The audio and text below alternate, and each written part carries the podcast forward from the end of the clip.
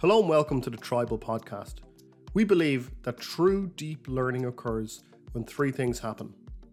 You must one, understand, two, remember, and three, deliberately practice your newly acquired knowledge. And this podcast covers the first part understand.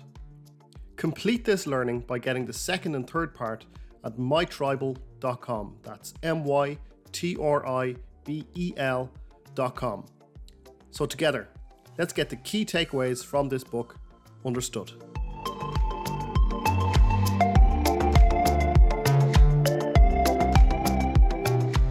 In this episode of the podcast, we talked to Ben Balazzi, who read a book called 12 Rules for Life An Antidote to Chaos by Jordan Peterson. Now, Jordan Peterson is a divisive figure, I'm aware of that, but I was interested to know what this book was about, and why it became a bestseller. And the truth is, there is no sugarcoating these 12 rules. They are, some of them will apply to you, some of them won't. Um, but there is real truth in what he and what's in this book. So uh, let's get into it with uh, Ben Balazzi. This is the 12 Rules for Life by Jordan Peterson. All right, then. So, Ben, welcome to the podcast. We are going to be talking about uh, the 12 Rules of Life by Jordan Peterson. What, get, John, actually, before we get into the actual 12 rules, give us like the, the general overview of the book and why you wanted to cover this and what is it about this book that you like? Yeah, well, thanks a million for having me on today, Kevin. I really appreciate it. Um, so the book is kind of about anyone who's kind of trying to dabble in the idea of improving themselves. I mean, especially in today's world, everyone's kind of trying to find out, oh, what's the what's the key for life? I mean, there's no set definition of how to go through life. I mean, Yeah. it's very it can be very complicated at times and situations arise and I suppose no one has all the answers, but I think this book is a good antidote for that and kind of I mean I suppose everyone kind of knows these rules in their own head, but to, to actually read about it and try and implement it into your own life is uh, has really enhanced and grown me as a person. I mean, uh, sorry, go on. No, I was just to I was just to say that uh, one of- one of the things I think about with like just looking at the actual twelve rules, it looks to me Mm. like it's a it's a good way in to almost putting uh, edges on. Like like you're saying, like everybody kind of knows these rules of how you should go about you know living a, a, a good life, but Yeah, but what, but I think maybe sometimes when people someone like Jordan Peterson writes it down, it's easier to kind of follow and go, yeah, that makes sense. Everyone's brought. I've said Mm, this actually mm. in in the the last podcast. That's probably three podcasts I think I've recorded. So people listening be sick of hearing this. But I always say about these kinds of things, whether it's what do you call it, soft skills or rules for life or behavioral skills, whatever you call Yeah. it. Generally, what the way it works is that when we're teaching them to somebody or when we're explaining them to somebody, we almost always have to kind of break them down into individual rules or individual little sections. But in Mm. the real world, they all kind of wash on top of each other, and you're kind of doing all of these things at the same time, or using three rules over here and four rules for this part of your life, and doing all sorts of things. So I think it's useful for people to to hear these things broken down into their constituent parts, and then you kind of put it together out in the real world. Exactly, exactly. And I think like once you read about them, you kind of associate with scenarios that you've already implemented into your own Yeah. life. Do you know what I mean? Yeah, So I mean, like we we do these things on a daily basis, and it's just trying to kind of improve upon them, I suppose, um, and just be more aware of them. Um, so I suppose we get into it, we? Um, yeah. Go for it. Give us the first uh, first rule for. Actually, what is it? It's is is it the rules for life? Is it just like how to live a good life, how to improve your how life, to, or how to live a responsible life. I mean, like Okay. we're, we're always going to be con- con- confronted by conflict and chaos throughout life, and it's just a natural part of life. Um, and and we're just human beings at the end of the day. So I think Twelve Rules for Life: An Antidote for Chaos by Jordan B. Peterson. Um, you know, oh, actually, before we act, this sounds like we're we're dragging it out now, but just one other thing. no problem. Um, Jordan Peterson is a bit of a controversial figure. a divisive character. You Th- could yeah. say. What do you think of him? As like, did you did, were you a fan anyway, or did you think I'll read it and To- see what he's like? Or to be honest, I'm a big fan, and my and my girlfriend, to be honest, doesn't really like him. And I kind of before Christmas, she actually got me this book for Christmas, and I was always kind of saying, "Ah, he, he he's great." Like I personally, most of his audience would be particularly male. Mm. Um, I think he's great. I I mean, I can understand some people's they don't really like him. I think he's great, and he's definitely um helped me as grow as a person. So that's something you know that can't be taken away from him. If he improves people's lives, you know why is he why is he such a divisive character you know I, I, mean? I think he's divisive for a couple of reasons one he does not sugarcoat anything he doesn't care whether mm. people agree with him or not and also he doesn't have much of a sense of humor he's a very serious dour kind of mm. character mm. like he, he doesn't smile much and um doesn't back down like or doesn't doesn't yeah. play the game sometimes i think so i think if people actually get behind his his uh his his the way he looks, maybe, or the way he sounds, and kind of listens mm. to what he says. Sometimes his demeanor. His demeanor, yeah, that's the word. If you can get behind his demeanor, you can kind of listen to. Anyway, I, I, this is one of the reasons I wanted to do this book as well. Is that I, yeah, I think, I think there's a lot to be gotten from this. So anyway, go ahead. Rule number one. Yeah, rule number one. So stand back, stand up straight with your shoulders back. Um, we're all on this earth to suffer, so suffer like a man. Um, I mean, he, I kind of in this chapter he kind of talks about the fact that you're you're you're in you're in life like this is life. You know, some people have have uh, they've they've grown up in in better kind of uh, situations, and some people have worse situations. But we're all we're all here, and we and we all suffer, no matter what your situation is. If you've grown up in a in a background where your parents are rich or poor, it doesn't matter. We're all still going to suffer some way. Um, not everyone can be as rich and successful as me. This is one of his quotes. Not a, everyone can be as rich and successful successful as me, but try to be less of a failure than you already are. You see, I, I think people hear that and they take offense this is one mm. of hmm. the things I think makes makes him divisive. That somebody hears that and goes, "He just called me a failure." But I think what yeah. he really is saying there is like, if you feel like you are a failure, take mm. responsibility for it. Not that, exactly. Not that you are a failure, but if you feel you are a failure, mm. then what do you st- stand up straight with your shoulders back and kind of face on the world and see, see, see, like kind of like he says, just take responsibility for it. Like this is, but actually, one of the things there that he says, um, we're all on this earth to suffer. Do I? I'm not sure I, I agree with that. Are, are we here just to suffer? Like that sounds something like from the Old Testament in the Bible or something like. And, and he, he refers to the Bible a lot throughout this yeah. book.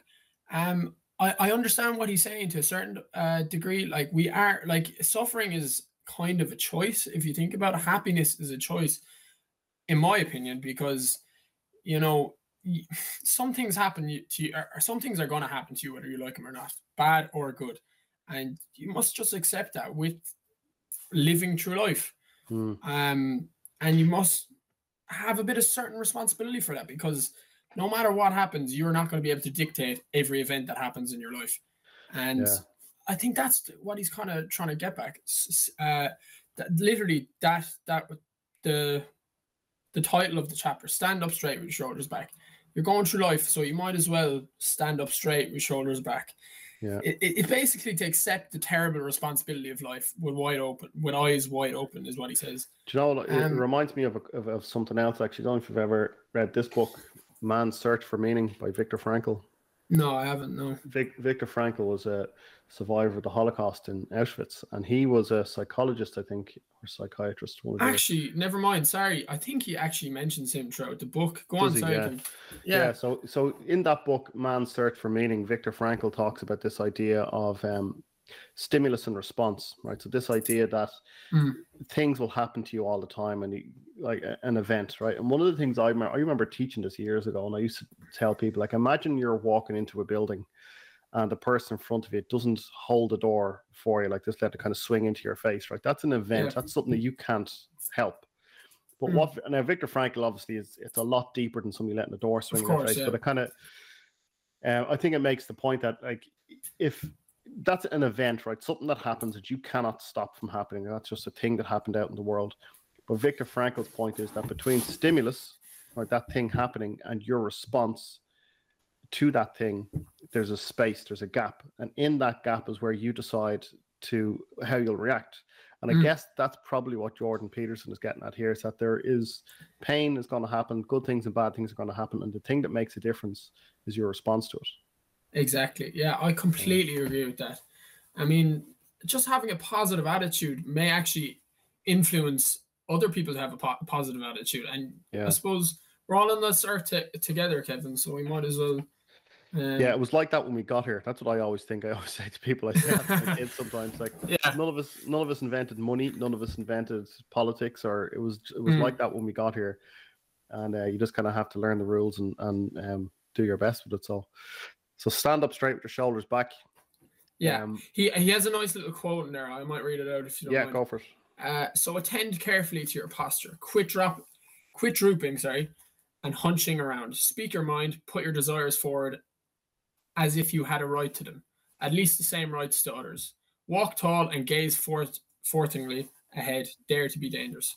I mean, you know, go for your dreams, I suppose, as well as that. Do you know what I mean? Mm, You've, Yeah. you, you've only a, a little fraction of time on this planet, so you might as well go for it, like, and stand up straight with your shoulders back. excellent. Rule two, give it to me. Rule rule two: treat yourself. Treat yourself like someone you are responsible for helping. Um, so he says, stop waiting for other people to dig you out of your pit hole. Take your medicine. He throughout this chapter, he he he talks about the fact that we're we're very good at giving our pets medicine and we actually don't take our own medicine. And I can actually, from experience, know this. I mean, there's many countless times I've been antibi- on antibiotics and I actually don't finish the course of them. Yeah, What he's what he's really trying to get at is in like, you know, fix yourself. Do you know what I mean? What may like not some something necessarily what doesn't make you what or what would make you happy. Don't actually go for that. Sometimes like oh, I can refer to this in my own personal life when a few of my friends are like, oh, come for a drink on a Saturday night. But I know really in the back of my head I should go for, to the gym on Sunday morning. mm, And I know what in the long course is the best thing to do. We don't necessarily always choose the right thing to do, but I mean, if you kind of try and help yourself, you you improve. Do you know what I mean? Do you know what I'm Yeah. trying to get at? I do. I I understand. I think um there's a um one of the ancient philosophers used to talk about living a considered life. So Mm. rather than just kind of going from one pleasure to the next, like the like you're saying, like the immediate pleasure is um going for pints or you know having a takeaway or something, but the long term pleasure is feeling fit and, and getting a good night's sleep and all those kinds of things. like Exactly. yeah. um you don't you don't like one of the things i often say is is that you don't want to you don't want an easy life what you really want to do is find is to have the toolkit to to deal with struggle like you almost Exactly. want to Yeah. you want to seek out difficult things because Mm. solving those kinds of problems are is what's um that's like that's where the real happiness comes from and do you know, do you know this idea that there's there is no road to happiness the road is happiness have you ever heard that Mm. before that Yeah. like yeah, the, yeah. the the hard work is the reward. It's the Mm. same, John. It's it's actually like just what you're saying about going to the gym. Like the amount of times I've sat here going, I don't, I don't want to do it. I just thought I can't. And but as soon as you Mm. start to go, what was I waiting for? Like why? Yeah. never ever sorry. As soon as you start lifting weights or going for a run or doing whatever your thing is, Exactly. I'm Mm. never sorry. Like I've, never come back from a walk and gone, God, I'm so sorry I did that. Like you know, it's. I mean, you, that's you, kind to of seek it. out that struggle. Exactly. Str- and, and and and to be honest, like whenever you go through times of struggle, or you know you have like a long day at work, or you've you, you've deadlines to hit, once you do them and you know that you took you've taken responsibility for it, you, you feel a lot better, and then you can enjoy your time. But I mean, i you need that struggle in your life, and that's I think that's the point he's really trying to hit home uh, here. Yeah. Um, he says to treat yourself as if you were someone you were responsible for helping is instead to consider what would be truly good for you. This is not what you want. It is also not what would make you happy. You know, that, that's basically it. You know, there's not much Yeah. more to that point than that. Um, we all know Yeah. what we should do, but we don't always necessarily do that. Yeah, do, do the do the things that you need to do to help yourself, like eating well, sleep well, uh, do work that's fulfilling, surround yourself with good people. Oh, I think all those things are like like you said at the very start that you know these things, but when you actually break it down and, and it's a it becomes a rule for your life, it becomes a lot easier to kind of consider it and go, Am I doing what I should do to help Mm. myself? Like am I actually keep myself physically healthy and you know, mentally healthy as well. So Yeah, that, right that's a big part. That's a big part of it as well. Sorry, like your physical health, like your sleep, um, you know, going to the gym, keeping fit. It, it, it does really tie into your mental health as well. oh, 100%. Yeah. Take your medicine, as Jordan Peterson says. Yeah. Anyways, the third rule: Yeah. make friends with people who want the best for you. And to be honest, Kevin, I've been actually blessed with the people that have been around me. You know, I've been friends with, with my group since since I went to school. I've got a great girlfriend, so I'm I'm blessed in this department. But especially now, you you, want people that want the best for you, but necessarily will that will tell you the truth as well. Do you know what I mean? Like if you were if you if you did something wrong, you don't want people to, you know, not say anything. You almost want people to criticize you and and, and try and make you do better. Um. So Hold you like, up to higher standards is what you want. Exactly. And you know, I want to improve. I want my friends to improve and I would like them to uh want that for me as well. Do you know what I mean? So if I if I, you know, they say you're uh you're the product of the five people you spend the most time with. Yeah. Do you know what I mean? Mhm. And I think this ties in. I, I spend a lot of time with my grandfather as well. Uh, you you need you need to be listening to people as well that or, or surround yourself with people that have experienced life as well. Do you know do you know what I'm talking about? Yeah. That sort of you need like he goes on throughout the, the rules. I'll get to him. Like really listening and and surround yourself with people that want the best for you. I mean, it's not a hard rule to follow. I mean, you probably have experiences yourself. Well, do you know that it's interesting that um, that idea of being the the average of the five people you spend the most time with, it's obviously it's very difficult to prove that mathematically or you know Yeah. in any way at all. But it's a good rule of thumb, I think, to think about. Well, who do I hang out with? Do I hang out with people who just want to go to the pub all the time, or Yeah. you know just bitch and moan about their work all the time, or Mm. or are you working? Are you are you surrounding yourself with people who are like he like he says, you know, who are the winners, like who who actually want to win and want other people to win, Mm. and just to um, divide our audience even more. Um, Joe Rogan is somebody I listen to a lot, and Yeah. what I think is interesting about him. Um, he he often ta- like he like so for those who don't know, I'm sure everyone knows what Joe Rogan is, but just in case you don't, he is a stand-up comedian, biggest podcast in the world, and he's also a UFC uh, commentator. And he when he started into comedy, like doing stand-up comedy 30 years ago, um, he used to talk about how he was always jealous of other comedians, like because they'd get the sitcom or they'd get the Mm. production Mm. deal with um or development deal, they call it with like some um Hollywood studio, and he'd be complaining and giving out like and saying I should have got that. And then he suddenly realized I got into comedy because I like comedy. I like why do I want there to be less good comedians? Like I want there to be Mm. more good. And it- it's like once that kind of that switch kind of flicked in his head, he kind of thought, well, I should be building these people up rather than trying to tear them down. Like there's Mm. Mm. there's there's actually I- where did I read this before about um two types of people in your life. The people who either um will will make themselves feel better by tearing you down, or they'll make themselves feel better by building you up. And I, it's it's a very one. it's a very kind of black and white again, very simplified version of, of it kind of turns people into cartoon characters like kind of goodies and baddies or something. But there's there's there's something in that about thinking about the people you're surrounding yourself with, and are they building you up or are they tearing you down?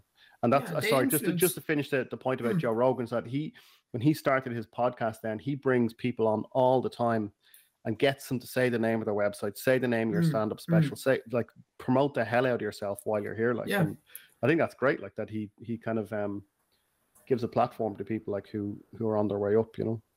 Yeah, and the fact that he realizes that as well, that he has such a big platform, and that fact, Yeah. like I could imagine just being a small comedian coming on Joe Rogan's show, it's it's a great opportunity for him, and the fact that he realizes that that's that's a testament to the person that he is. You know, Yeah. I'm I'm a great fan of Joe Rogan as well. You know, people are trying to cancel him these days. I, I mean, you know, if I could imagine how like you can you can criticize anyone for the amount of time he's spoken publicly Yeah. on podcasts. Do you know what I mean? He's bound So to say it's like- something off. Yeah. Exactly. Do you know what I mean? If there was a microphone under my mouth for that amount of time, I'd probably be in the same situation. Yeah. Do you know what I mean? So yeah, God knows what you'd say. Like, uh, yeah, so he's Yeah. doing like three hour episodes, like twice Mm. a day or something, and he's drinking whiskey and you know, and he probably smoking joints and forgets that he's Yeah, exactly. Yeah, yeah. you know and uh, Mhm. but you know he, he he's someone i'd probably look up to as well and he's he, he's another person that probably um influenced my life he, he has jordan peterson on quite a bit as well they've got Yeah. a good relationship Yeah. um but yeah make friends with So, people who want the best for you Excellent. Yeah, I think. I'd, I'd agree with that one. So uh, number four then. It's number, number four. four compare yourself to who you were yesterday not to someone not not to who someone else is today especially kevin you know in this in this time of social media and everyone's like sharing highlights of their personal lives and they're only showing you clips of when they're on holidays do you know what i mean or going to a Yeah, concert exactly, or yeah. festival you don't really understand what's really going through someone's someone's life you know, comparing is is one of the worst things you can do as a human being is look at your neighbor and see the car they're driving and think, oh, I wish I was more like Yeah. him. And this kind of comes back into the point, uh, you know, of treat yourself like you are a responsible friend. All these kind of rules are tied together, I think. This Um, this is exactly my point. They all wash over each other in the real world, and when we're teaching them, we break them down into into into into, into, into yeah, I'll say that again into individual rules. Mm. One of the things you said there about comparison, there's a great quote again. I can never remember who the quotes are from, but a comparison is the theft of joy. That you know, if, Yeah. if you compare yourself, you're just going to. There's no point because, and like, do you know what actually it reminds me of? I have three kids. My oldest is uh, she's eight, and Mm. she loves gymnastics, and uh, she's quite good at like she's quite bendy and you know can't quite do a backflip yet, but she's getting there. And uh, so I, the last few weeks, I've dropped her to to gymnastics training. She's kind of mentioned a couple of other girls who can do these things that she can't do yet, like you Yeah. know, handsprings and I don't even know the name of the things. But I, I said, I said exactly this to her. I said, you cannot compare yourself to those other girls. You mm. compare yourself to how you were last week. And she's kind of looking at me like, what? like, yeah, yeah. think about you last week. Think about not being able to land a handspring or not being able to land a whatever, right? And I say, mm. all you have to do this week is be a tiny bit better than you were last week. And then last week, so I've said this for over the last probably I don't know, five or six weeks. I just kind of, because she she started talking to me about it, and I was kind of saying, look, you don't compare yourself to others, compare yourself to you. And uh, the last week she came out and she said, Dad, I landed a handspring. I was like, Yes, you did. Yeah, get in there. So I was delighted with Brilliant, her. yeah. Yeah, Yeah. so like th- that, I think it. I couldn't care less about her la- landing a handspring. What I care about is that she understands the point that there's always someone better. There's always someone worse. There's Mm, always someone mm. similar. Whatever. And like you said, comparing your your car to the neighbor's car, who cares? Like you're only ever in a race against yourself or in Exactly. competition It's you against versus yourself. you at the end of the day. Yeah. yeah. And So it's a great rule. I like that one.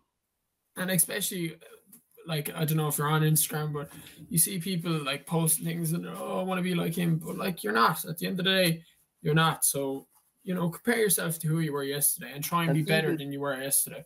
And even if you, let's say there was somebody on Instagram who said, you know, like, you know, ripped or whatever, you know, Mm. and let's imagine you actually got to that point where you looked identical to him. You'll just You're find somebody else Exactly. You're going to compare yourself to someone else then. to so the next guy. Yeah. There's you're, always you're more, chasing your so- tail, really. Yeah, exactly, So just yeah. don't do it. Compare yourself to who you were yesterday, because Yeah. at the end of the day, that's all you can do. Exactly. All right, then. what are we Um, on now? Five, fifth rule? Fifth rule: Do not let your children do anything that makes you dislike them. Now, to be honest, Kevin, I don't have children. Someday, I would love to have children of my own, I suppose, and have a nice family. Um, so maybe you can you can tell me what you think of this rule. Um, he there's a quote here. Do you want me to read Yeah, it out? As yeah, a parent, as a parent, you need to understand your own capacity for bad behaviors. Try to show your child to the world in approximately sized doses. It is the primary duty of parents to make their children socially desirable.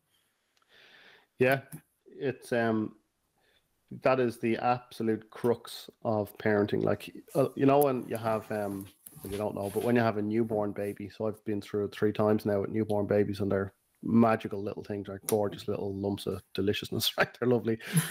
But then you, you always kind of think that the like that's it's really intense parenting right at that stage because like when they're brand new like as in a couple of weeks old you're up Mm. every three or four hours feeding them changing them um sometimes just won't settle like you know and it's Mm. just you're exhausted and all that and you're all the time sterilizing bottles and blah blah blah Eh, like it loads of people have been through it right so it's not news to anyone who has kids but what i think is really interesting is that when when you're at that stage with kids you think that's really difficult parenting but then when the kids start getting into school Mm. and they're and they have other figure out- influences. yeah, exactly. They've got they're trying to figure out the the social dynamics of how to make friends and Mhm. why is she not talking to me and like and then you realize that all the other kids are going through the same thing. Their kids aren't mean, bad. They're, they're oblivious. They none of them know the rules. Yeah. They're like a blank slate.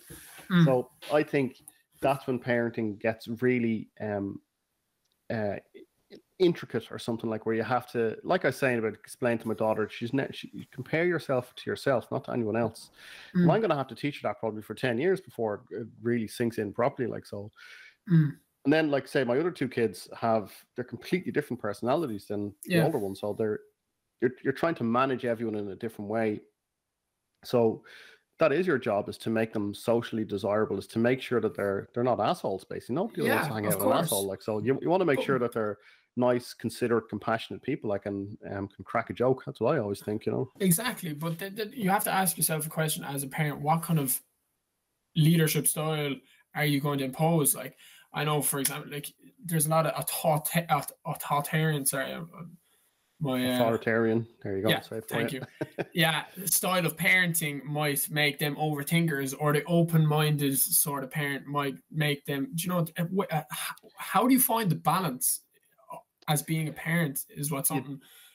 Yeah, you, you do you do it day by day, like you do it um incident by incident, essentially. Like you, you when you spot something, um, you have a quiet word like that. And do you know what? Actually, we should probably be relating some of this stuff back to the to the working world. But it's the same thing when you're Yeah. trying to to to build to build leaders in a company. Mm. Um, I often think of it in terms of parenting, and it can sound a bit patronizing because you know, the people who are reporting to you are not kids, right? They're adults, but it's the same kind of relationship building you're trying to do. And um, a company I used to work for, um, my manager, I remember him saying to me, it always stuck with me, he said, you should be a good citizen. That's what he wants for his teams, that everyone in the company should be a good citizen of the company. So doing things that are like doing the, the right things morally, even when somebody isn't there to to watch it. And Yeah. that's that's what you're you're trying to do. Like when you're we're building a team, when you're building a family, you want them to be a good citizen. Like say my kids, I want them to be good citizens of the world in as many ways as possible. When you're actually building uh, teams in in organizations, it's the same thing. You want them to be good citizens of the company, like that you Mm. are doing the right thing, that you're a team player, that you're empathetic, that you're um sympathetic as well to other people, that you're you're and you carry out your due diligence, due diligence. Sorry. yeah you do all those things that you need to do to to make sure that um you're creating creating people that are uh, going to do the right thing when nobody is watching i think that's that's what what i would take from that one it's it's he's right that you should don't let your children do anything that makes you dislike them um but it's the same thing in a company i think that you should you should there's a there's an there's an idea like or a rule in companies that you could have say a team of 10 people and one of them is just an absolute rock star like just you know say a coder or something or um they do so or salesperson but they're an absolute asshole you have to Yeah. get rid of that person you cannot Mhm. have brilliant having a brilliant asshole is going to destroy the rest of the team that well Yeah. one person might be bringing in 80% of the revenue through their sales but the other nine people on the team are just completely demotivated and um, disjointed and they don't like the guy.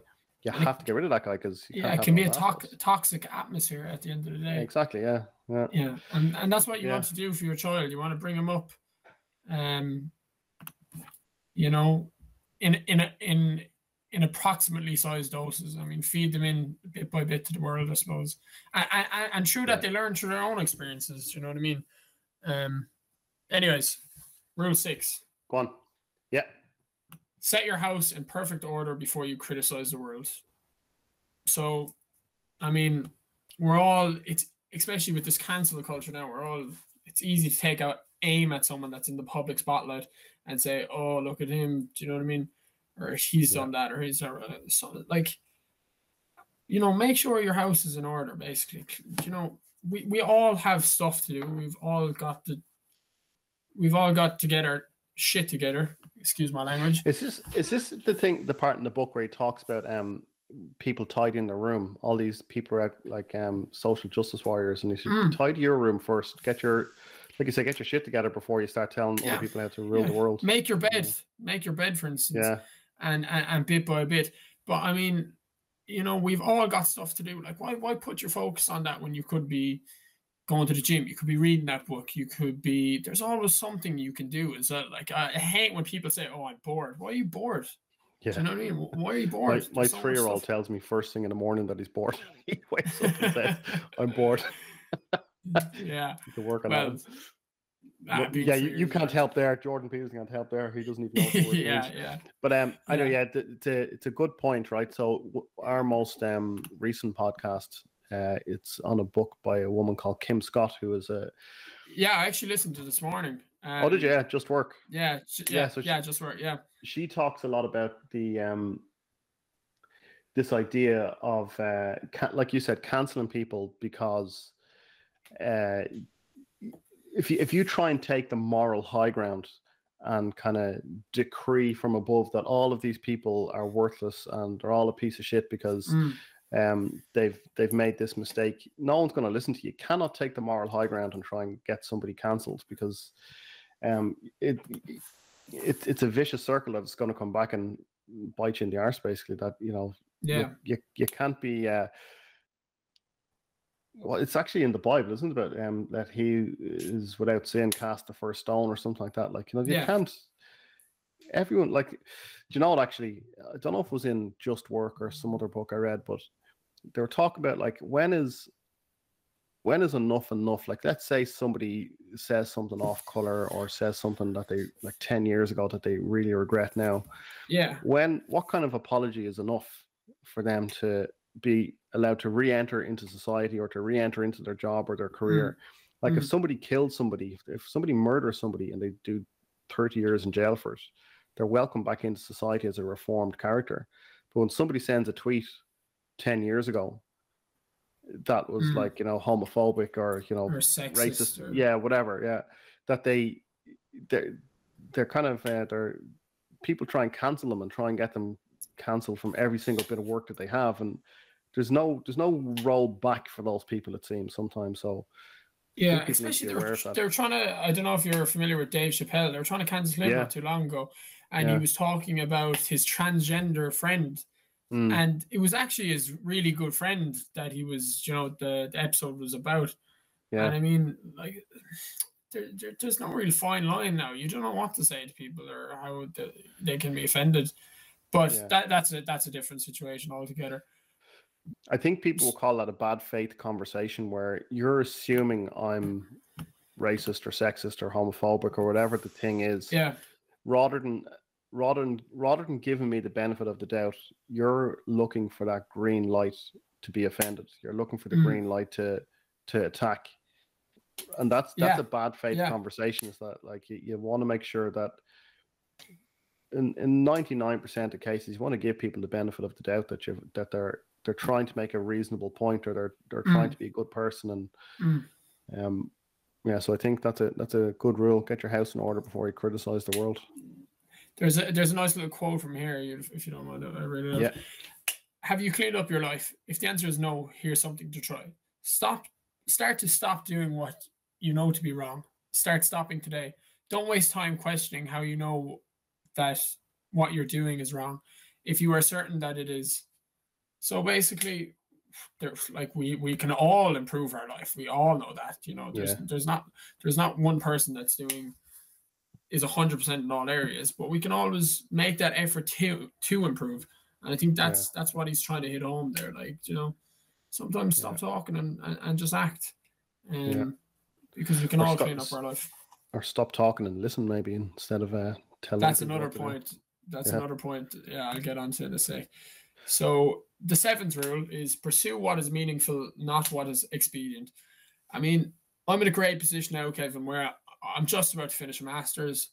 You know, I've I've I've gone through what is it like 20 20 years of education from primary to secondary to third level, and now I'm like tossed into the big bad world. I don't know what to do with myself. Should I should I go straight into a job? Should I go travel a bit? You know, I, I, but I think I, what I really want to do is find something that I don't want to go into a career that I'm like, oh, the same day over again, you know, or hate yeah. Monday. I want, I want, I want to wake up on a Monday and be like, yes, you know, I'm back yeah. to work. I, I, want to really find what is meaningful, and, and and and it's and it's tied to the next rule, which is be truthful. And I don't want to be living a lie and say, oh, I love my job, and secretly I hate it. You know what I mean? Yeah. So that's something I want to really pursue in my own life. Uh, find what I want, to, like my passion, what I wait, when I like, because at the end of the day, we all have to eat and we all have to secure financial means. But mm-hmm. how do you like? I'm asking you, how do you do that where you can pursue your passions and be like, like obviously now with this podcast thing, you're trying to make uh, financial means from it, like, and, and it's something that you're obviously interested in. Like, how, like it's it, it, especially now that I don't have, you know, I don't have kids, I don't have a mortgage, I have somewhat freedom where I can pick what I do in the early ages of my life. But yes. You know, we're going down through this route, and it's kind of annoying that like, you know, you go to college, get a job, get married, you get a house, and that's it. I don't want to go down that normal route. so I'm kind of yeah. I'm kind of puzzled at the moment in my life. I, I'm going through what they call a quarter life crisis, Kevin. Well, I tell you what, what you do, Ben, is um, God, just lost so many things I could tell you. you, you don't um you're not you're you're probably never going to find something that uh blows your mind day in day out right say even with mm. me running Tribel right yeah like i said i'm deeply passionate about this right i, I believe in in what i'm doing here and i believe in um the way we're going about it um from a from an individual's point of view what i do Eh, makes an impact, right? It, it helps individuals, right? Mm. It makes sense from a financial point of view because there's there's money to be made, right? So it'll keep the lights on for for me and everyone who works for Tribel. Mm. But don't get it twisted. There are days where I cannot stand this. There are days where I think I can't fucking do this again. Like I can't. Mm. Like it's the most boring donkey work I need to do to just to get something done. But it's yeah. like we said earlier on. You're not looking for an easy life. You're looking to yeah. find a struggle that you're willing to endure because there's a a, a goal, an, right? An end goal. Yeah. yeah. But actually, even as I say that, it's not that there's an end goal. It's that the, the work itself is satisfying because mm. it's going to help somebody. So if I would always say, if in doubt, give.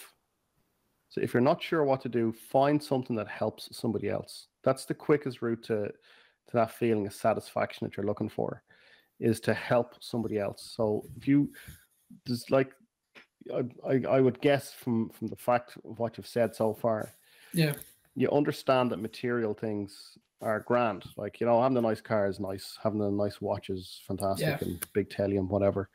It, it only it only it's like a blip. It only, like it only lasts for a certain amount of time yeah, and just kind of yeah. fades away. Hmm. What really lasts is um there's a, a a guy.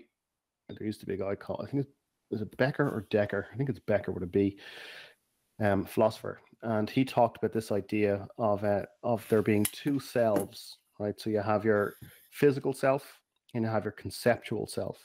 Okay. So your physical self is you, Ben, right? And at a certain, like, say, my own kids already know that they will die someday, right? Which is a mad thing for them to even realize, but they do yeah. ask when, when am I going to die? And it's all very matter of fact. And I said, oh, not until you're very old and whatever.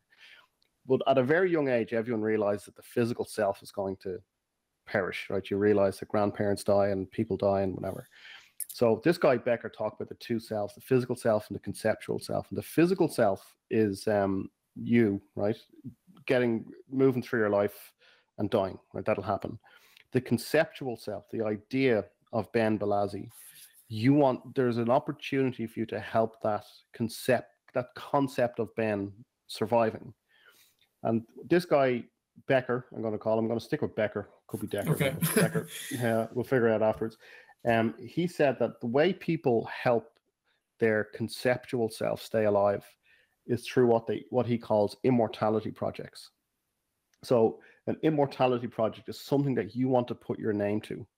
That um, I think exist. this go sorry, sorry, Kevin. I think this goes through a lot with uh, a Jewish philosophy as well. They say, uh, plant a tree, write a book, and have a son, so that Yeah. their conceptual lives live on. Sorry, Yeah. go on. I, I Yeah. just Well, that's that's I'm like I'm sure this guy wasn't the first one to think of it, but the idea of this conceptual self uh, living hopefully forever or for for generations is through these Yeah. immortality projects. So it could be some people do it by um, becoming filthy rich and putting their name on a building.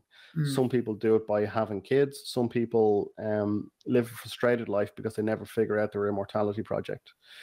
Um, there's a book that we did a podcast on called Mastery by Robert Greene, and he talks about finding yeah, I know Robert task. Greene. Yeah, Yeah, so that Mm. book Mastery I've read probably eight or nine times, and he talks about um. So in Robert Greene talks about it's a similar thing, this immortality project. He called it your life's task. Like, what is the purpose of your life? And he says to think about the the the experiences, the interests, and uh, something else as well. I can't remember. It's gone, gone out of my head. But there- there's three things essentially you should think about when it comes to figuring out what your life's task should be. Mm. And those things, um, your skills, actually, was the last things, your experiences, um, your interests, and your skills, they all add Mm. up into something unique for you. Now, at your age, right, you're at your quarter life crisis. You don't have to have Right. that figured out yet, Yeah. right? You Yeah. don't. You don't. It doesn't, and you might never have it figured out. But the the the joy is in trying to look for it. Is in living a considered life. That you're not just like you said. You're not just getting a job. Here's what happens, right? People go to uh, primary school and then you go to secondary school. You do all your exams. You get a certain amount of points, right? uh, For anyone just lots of people listening to outside of Ireland, we have um in Ireland we have this point system. Essentially, if you get an um you know between ninety and hundred percent in an exam, you get hundred points or whatever it is. 600 points is, I think, the maximum still is, or 640 or something, whatever. six depend- I think. Yeah. 625, I think, yeah, with like some sort of something else you can do. But anyway, so Yeah. say 625 is the maximum. So then college courses then are based on whatever amount of points you get in your exams. So what happens is that people go from from school to secondary school to college, and then they do what you're talking about, where they go to the uh, to go get a job based on whatever they studied usually and then they go into that job and they just kind of keep pursuing the next thing without ever living a considered life without ever Mm. thinking what am i doing this for? They get promoted and promoted and promoted again they're getting an extra 10 grand a year an extra 20 grand a year an extra an extra 50 grand a year they're getting earning more and more money and they've never really stopped to consider what is the purpose of my life? What is my immortality project? What is my life's task? Is it this? Is it just to work for a company? For some people it is. For some people it is just um i want to earn a earn a living so i can you know live my life outside which is perfectly fine as well. Mm. but the whole point i think to kind of get back to answering your question is, is to live a considered life to think about what is it i actually want to achieve um, and just keep asking that question because you're, you're never going to find one exact answer. Take action is what i would say. Take action start going make corrections as you go. One of the worst things you can do in business is not make a decision. Say we could do Yeah. option a or option b and we oh don't know what to do. You're better off just picking an option if you don't know what to do and then we can just course correct if it's not working out. But if you make no decision then you're just treading water and you're going to drown. So same in life i think is is you know if you don't know what to do do something. And if in doubt give.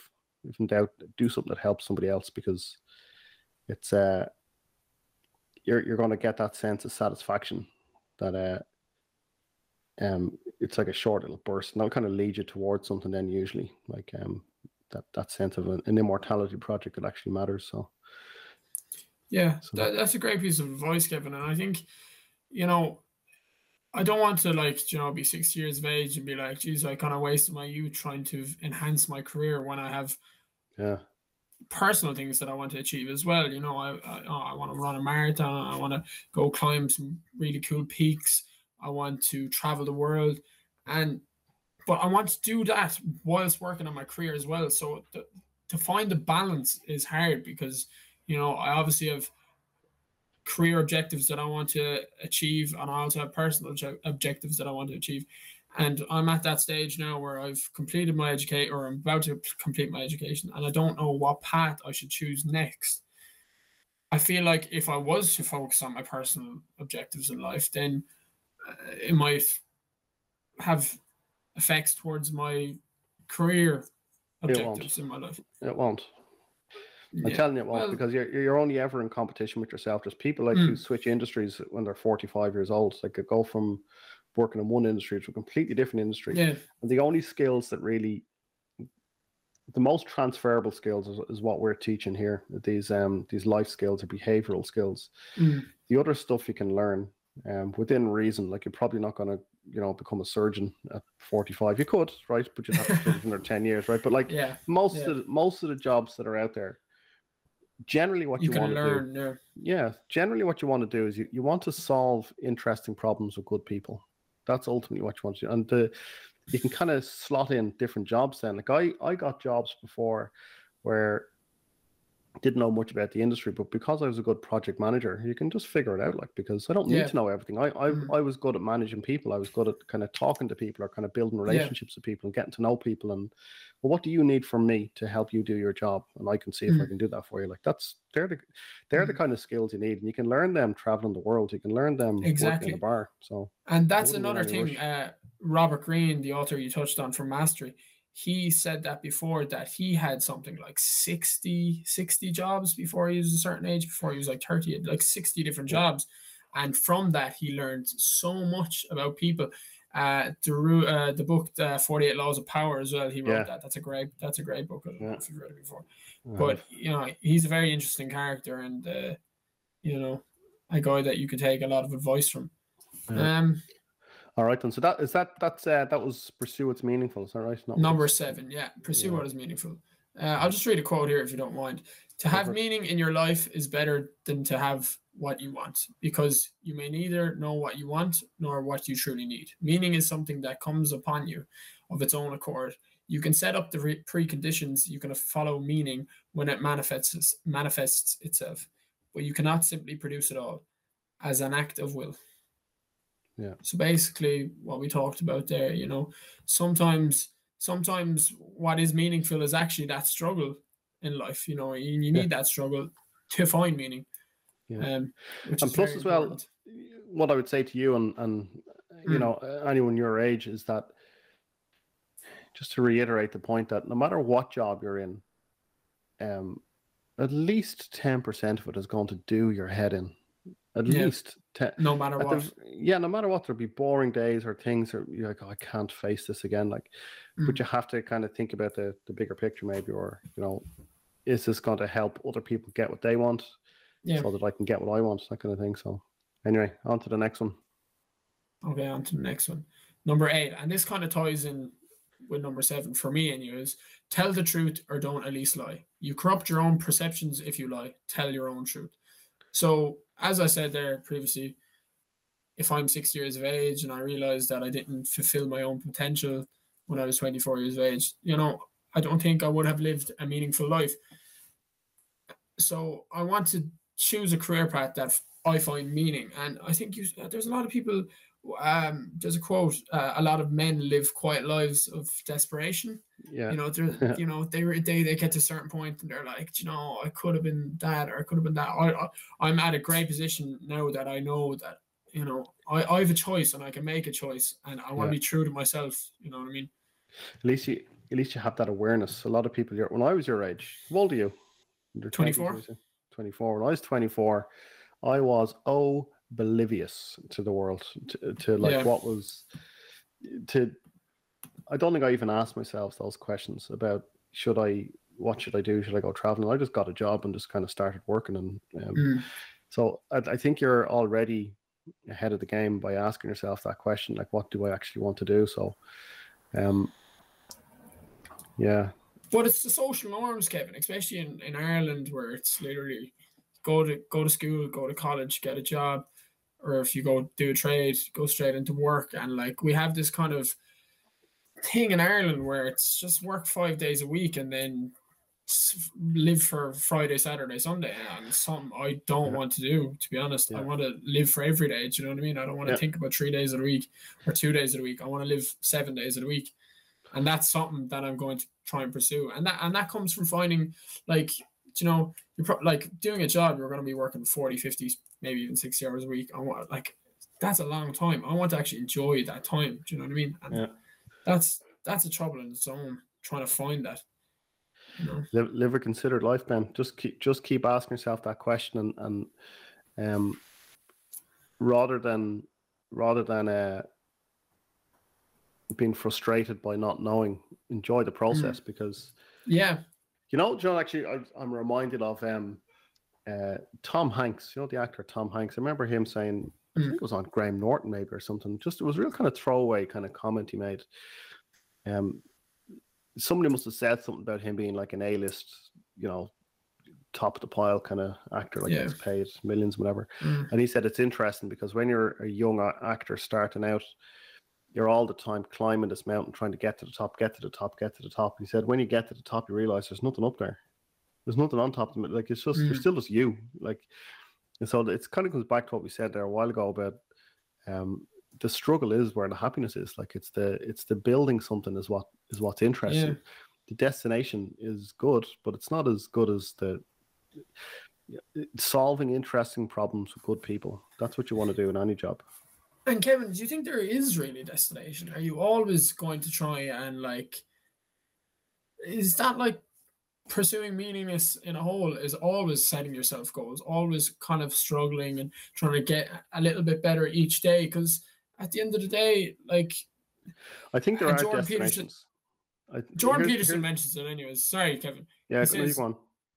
you know, if you win the lotto and you think you're going to be having sangrias in, in in Barbados for the rest of your life, that isn't that isn't that's a fantasy. Do you know what I mean? Yeah. Yeah. Sorry, I cut you off. No, you're okay. You're you're right. That yeah, the destination should be celebrated. Like there should be milestones. I think that you celebrate. But you know what I'm reminded of is um, Alex Ferguson. Anytime they ever won, I, so those who don't know, Alex Ferguson is the he used to be the Manchester United manager for like 26 years or something. And but what was really interesting about him is that anytime they won a trophy, and they won loads of trophies, he'd be on the pitch celebrating, but you'd almost see him leaving the pitch. He's already starting to scheme for next season. About next He's season, already yeah. starting to think about the next bit. Like, so I think you can almost.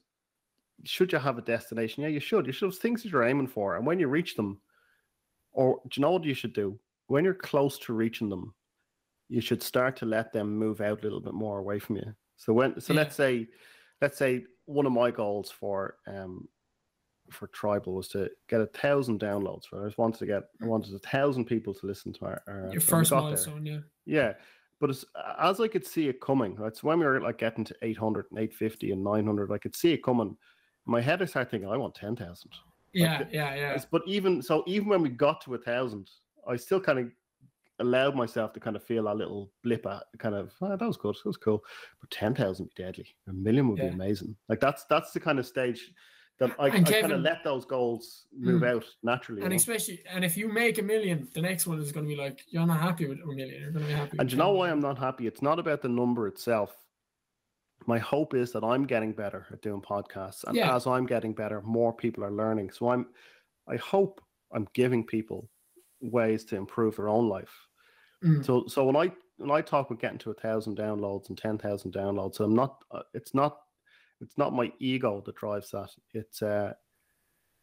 It's there's a there's ten thousand people now who hopefully have been helped in some way. That's that's Yeah. what I kind of that's what kind of drives me. That's my like intrinsic motivation for it. It and the fact like- that you, yeah and the fact that you're creating value for other people even if it helps one people or one person sorry you know Yeah, that's, exactly. that's that's that's meaningful in its own self do you know what i mean Well, that's what I hope. That's that's what drives me, and I think that's what any success that we have had or, or will have in the future, I think, will come from people understanding that we're we're doing this for the right reason. That we're Mm. here working on this um this problem to be solved for the right reasons. I think so. Yeah. Um. anyways Okay. Yeah. Next one. rule number nine assume that the person you are listening to might know something you don't Jesus Christ, what a great rule that is. Like Mm. the amount of people who just assume they know everything about a topic like i read some tweet the other day saying um oh good to see all the brexit experts uh, retrained as ukraine experts overnight that's it Like- that's it everyone yeah everyone thinks they're an expert and you just be Yeah. humble and assume you don't oh. Something out there. Can you still hear me? yeah i consider you're fine yeah that's Yeah, I'll something Pull the wire out there. Go on. Ah, don't worry. That's something I've tr- uh, truly identified as probably a weakness for me. Sometimes I just kind of keep talking and I'm like, oh Ben, you gotta shut up and actually listen because you're like by by by speaking, you're only you're only spitting out knowledge that you know and you're not actually Yeah. attaining any information that people may know. And and, that's that, that's the fundamentals of uh, human psychology as well. Like we learn from each other. So, you know, you know, and and like you've got two ears and one mouth, you should use them accordingly, is what they say. And You know what? Um, you know what the great thing, a superpower in business, is to say I don't know enough about that to have an opinion. The amount of Mm. times I've been in meetings where somebody doesn't want to come across as stupid, somebody doesn't want to come across like they didn't read the the report they were supposed to read Yeah. or whatever, so they just try and bullshit their way through it. okay. Honest to God, it's a superpower to say actually I don't know enough about that. Especially say in in my role as like CEO of, of of Tribel, but I'm actually reminded of Steve Jobs. There's a great quote from him where he said, "I don't hire great people so I can tell them what to do. I hi- hire great people so they can tell me what to do." Yeah. Like that's Yeah. like I, I, you're the expert. You tell me. I don't know. Like you're the, the the product expert or the marketing expert or whatever. Like you tell Yeah. me. Like Especially don't for assume. someone someone like Steve Jobs saying that, you know what I mean? Yeah. It's uh, like one of the most powerful men in the 21st century or yeah, you know the things he's achieved at Apple or did achieve at Apple. Saying that, and and that's who you should be taking inspiration from. People like I know it's kind of cliche, all these oh like you've got to listen to people, blah blah, blah but it really is Hmm. key. Yeah. Um, and it goes back to who the uh, the bit about who you're hanging around with, who your circle is. I said I, I spent a lot of time with my grandfather. Yeah, like if you actually really talk to someone that's lived through, like today we were talking about um I was talking to him about like the Ukrainian war, and then he was like talking to me about like Nagasaki and stuff like that. And if you really like listen and like, it's just interesting. Like, and, and you and you learn a lot from from people that have lived through life. You know what, Ben? One of the reasons that we use books as our source material is because the books have a lifetime of knowledge in them.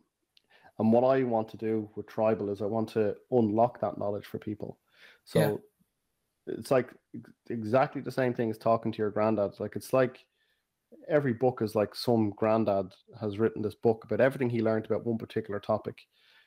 And uh, that's what I want to do is un- unlock it for people. So yeah, if you if you sometimes people ask me like what are what do you do for a living? And i'd say i'll just say i'm a teacher but really i'm a student. Like i'm i'm a student Yeah. first i think. I, I always that's why like one of my actually to get back to our, your other point about what what to do with your life i wanted to get paid to read books essentially. That's Mm. like I sit and read all day every day and i still do. Gotten a bit more complex now obviously but that's that's my thing is is learning from people and assuming I don't know something. And then as it happens, every now and again you do know something. You go, I actually know the answer to that. Like, or you know, I am hmm. a bit of an expert on one particular topic or two. Like, but Yeah, it's a, it's a great rule. Just assume that the person you're listening to might know something that you don't. I think that's a it's a great one. Yeah, be Yeah. humble. yeah. Be humble, especially. Yeah, that's that's a that's a great one for Jordan Peterson. Yeah. You know, One next one then. Next one then. Be precise in your speech. If there's a problem, the first step is to define it. Confront the chaos of being. Don't try to beat beat around the bush.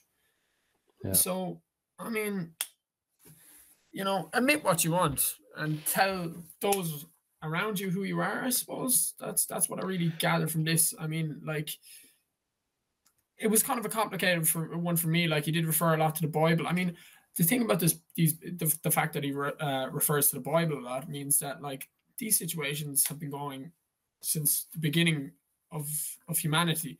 Yeah. I mean, a lot like obviously there's been huge tech, tech technological advancements in today's world, but the problems that were happening two thousand years ago seem to be the problems of today or the situations of today. You know, uh, Yeah. like really like finding meaning meaningless in life or you know I, I suppose people back in the olden days were comparing themselves it's still the same theory if that makes sense humans are humans. Yeah, it's like Mm. there was a, a great thing years ago. I remember reading. Um, somebody had this quote about like uh, kids these days don't listen to their parents. They're too cheeky. Mm. They're they're this, they're that. Like, and somebody said, "Who do you think said it?" And um, all these people were guessing, and it turns out it was written like on the inside of one of the pyramids or something. Like it was from two thousand years ago that people had said Yeah. the same thing. Like I can't I can't remember the exact Mm. um wording of it or but it was something like that it was something that seemed very modern like you know kids today are um cheeky and whatever but it was from like thousands of years ago Yeah. so it's yeah it's that's the thing that um when when it comes to being precise in your speech i think it's uh i think probably what he means there is is don't be afraid to to speak up for yourself that's the way i would understand that like Mm. is if you're going to be precise in your speech there's no point saying like say, do you know what it is? It's like if somebody wants a, a um a pay rise or something like don't beat about the bush. You know, like have you Yeah. got good reasons why you should get a pay rise? Then well Yeah. then come and talk Speak to me. up. Like, you know? Yeah. speak up. Speak up for yourself and um yeah, confront the chaos of being. Uh, don't try to beat around the bush. Yeah, it's a bit of a complex one that one.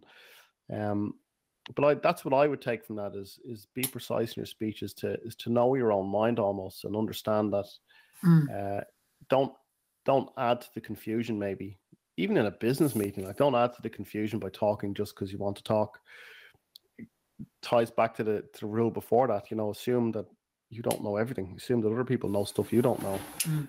and um, don't try and bullshit your way through through things that uh, you have no business bullshitting your way through you know Exactly. Yeah. And, uh, and and that's the thing with all these rules; they all tie into each other. Do you know what I mean? Yeah. Um. give us uh, next one then Eleventh rule, almost done. Do not bother children when they are skateboarding. It goes back to to the other uh, rule about parenting. I mean, they say skateboarding teaches children their limits. You know, like if you if you're scared of your child learning how to skateboard, he's actually going to learn, or they're going to learn so much from falling, failing from a trick, trying to do a trick, and it's and it's and it's a trick that like the the more you practice, or it's a it's a skateboarding is basically an activity that the more you do it, the better you get. And, Yeah. and that's true. Everything. The more practice you do in everything, but it's also how do you teach kids to learn? And you know, I remember getting punched when I was like twelve or thirteen, and and now looking back at it, it's probably one of the best things that's ever happened to me in terms of my self development. You know what I mean? yeah yeah like you Yeah. know and and obviously no parent wants their kid to get punched in the face but like sometimes you gotta let just kids be and learn from their own mistakes or their own yeah you know Yeah, and you know, and again, it's funny. Uh, it sounds like I'm patronizing people, but it's the same thing of building a team.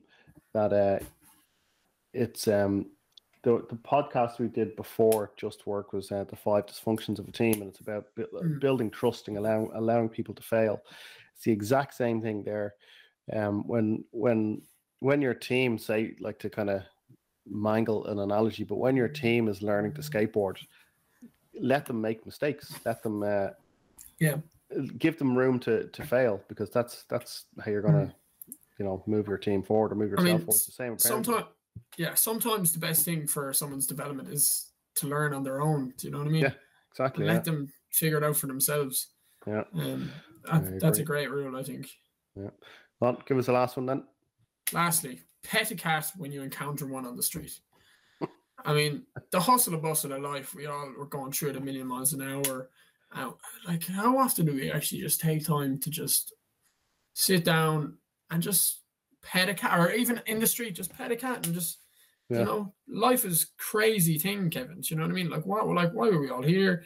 We're all Yeah. trying. That's and that's basically what the book is about, and that's why I love this last rule: pet a cat, uh, pet a cat when you pet a cat when you encounter one on the street. It's kind of just take a, bit of time to appreciate the, the small things. And Do you know what it reminds me of? Do you remember there was a um in the UK there was a on the BBC they had some boat they were going to they, they were having a a vote to see what to name the boat. Do you remember this? And it was no, no, I'm not familiar. I can't remember. The boat was like um like a like a scientific lab that was going to like you know go out into the sea and Okay, do yeah. experiments whatever.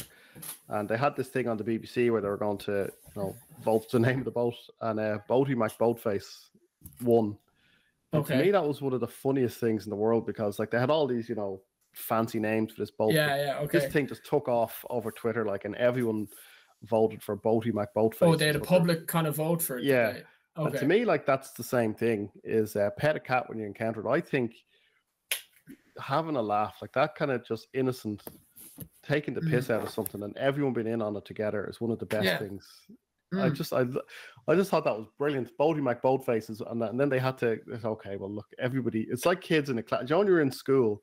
Mm. And something funny happens, and you're trying not to laugh, and the teacher's like, "Okay, everybody, just get it out of your system." Yeah, like, yeah, yeah. they are they are the moments in life where like it's the exact same thing like that life is hard life is a million miles an hour life is complex life is sad life is there's tragedy but there's some fucking hilarious things happen in life as well if you just, Yeah, if, yeah. You just, if you just spot them or you Mm. see them happening like you know I would imagine you're at that age where you and your friends just take the piss out of each other a lot, like and kind of wind each other up and, and messing with each other. All those kind of things. I think that's you should never ever lose that. And I think it's the same thing. Is that you should take time to appreciate those little things in life. I think that's um, Yeah, exactly. Yeah. And do you mind if we just end on this quote because I kind of like it? go for it. You're in a war, not a battle, and a war is composed of many battles. You must stay functional through them, through all of them. When worries associated with the crisis arise at other times, remind yourself that you will think them through during the scheduled period. And maybe when you're going for a walk, your head is spinning, a cat will show up, and if you pay attention to it, you will get a reminder for just 15 seconds that the wonder of being might make up for the ineradicable suffering that accompanies it. Pet a cat when you encounter one on the street. Ben Balazzi, Twelve Rules of Life by Jordan Peterson. Thanks very much for being on the podcast. Kevin, thank you so much for having me on. Hey, before you go, just a quick message about Tribel and what we're all about. We believe that true learning happens when you understand, remember, and deliberately practice your newly acquired knowledge. And this podcast just covered the first part. You now understand the key takeaways from this book. To help you remember them, we will send you three interactive summaries that accompany this episode to empower you to remember those key takeaways at the moment of truth. And then to really embed the knowledge from this episode, you can use the dedicated digital action log to set a time and a date to go out into the big bad world and deliberately practice the key takeaways. For all of this and for all of our podcast episodes, head over to mytribel.com. Until next time.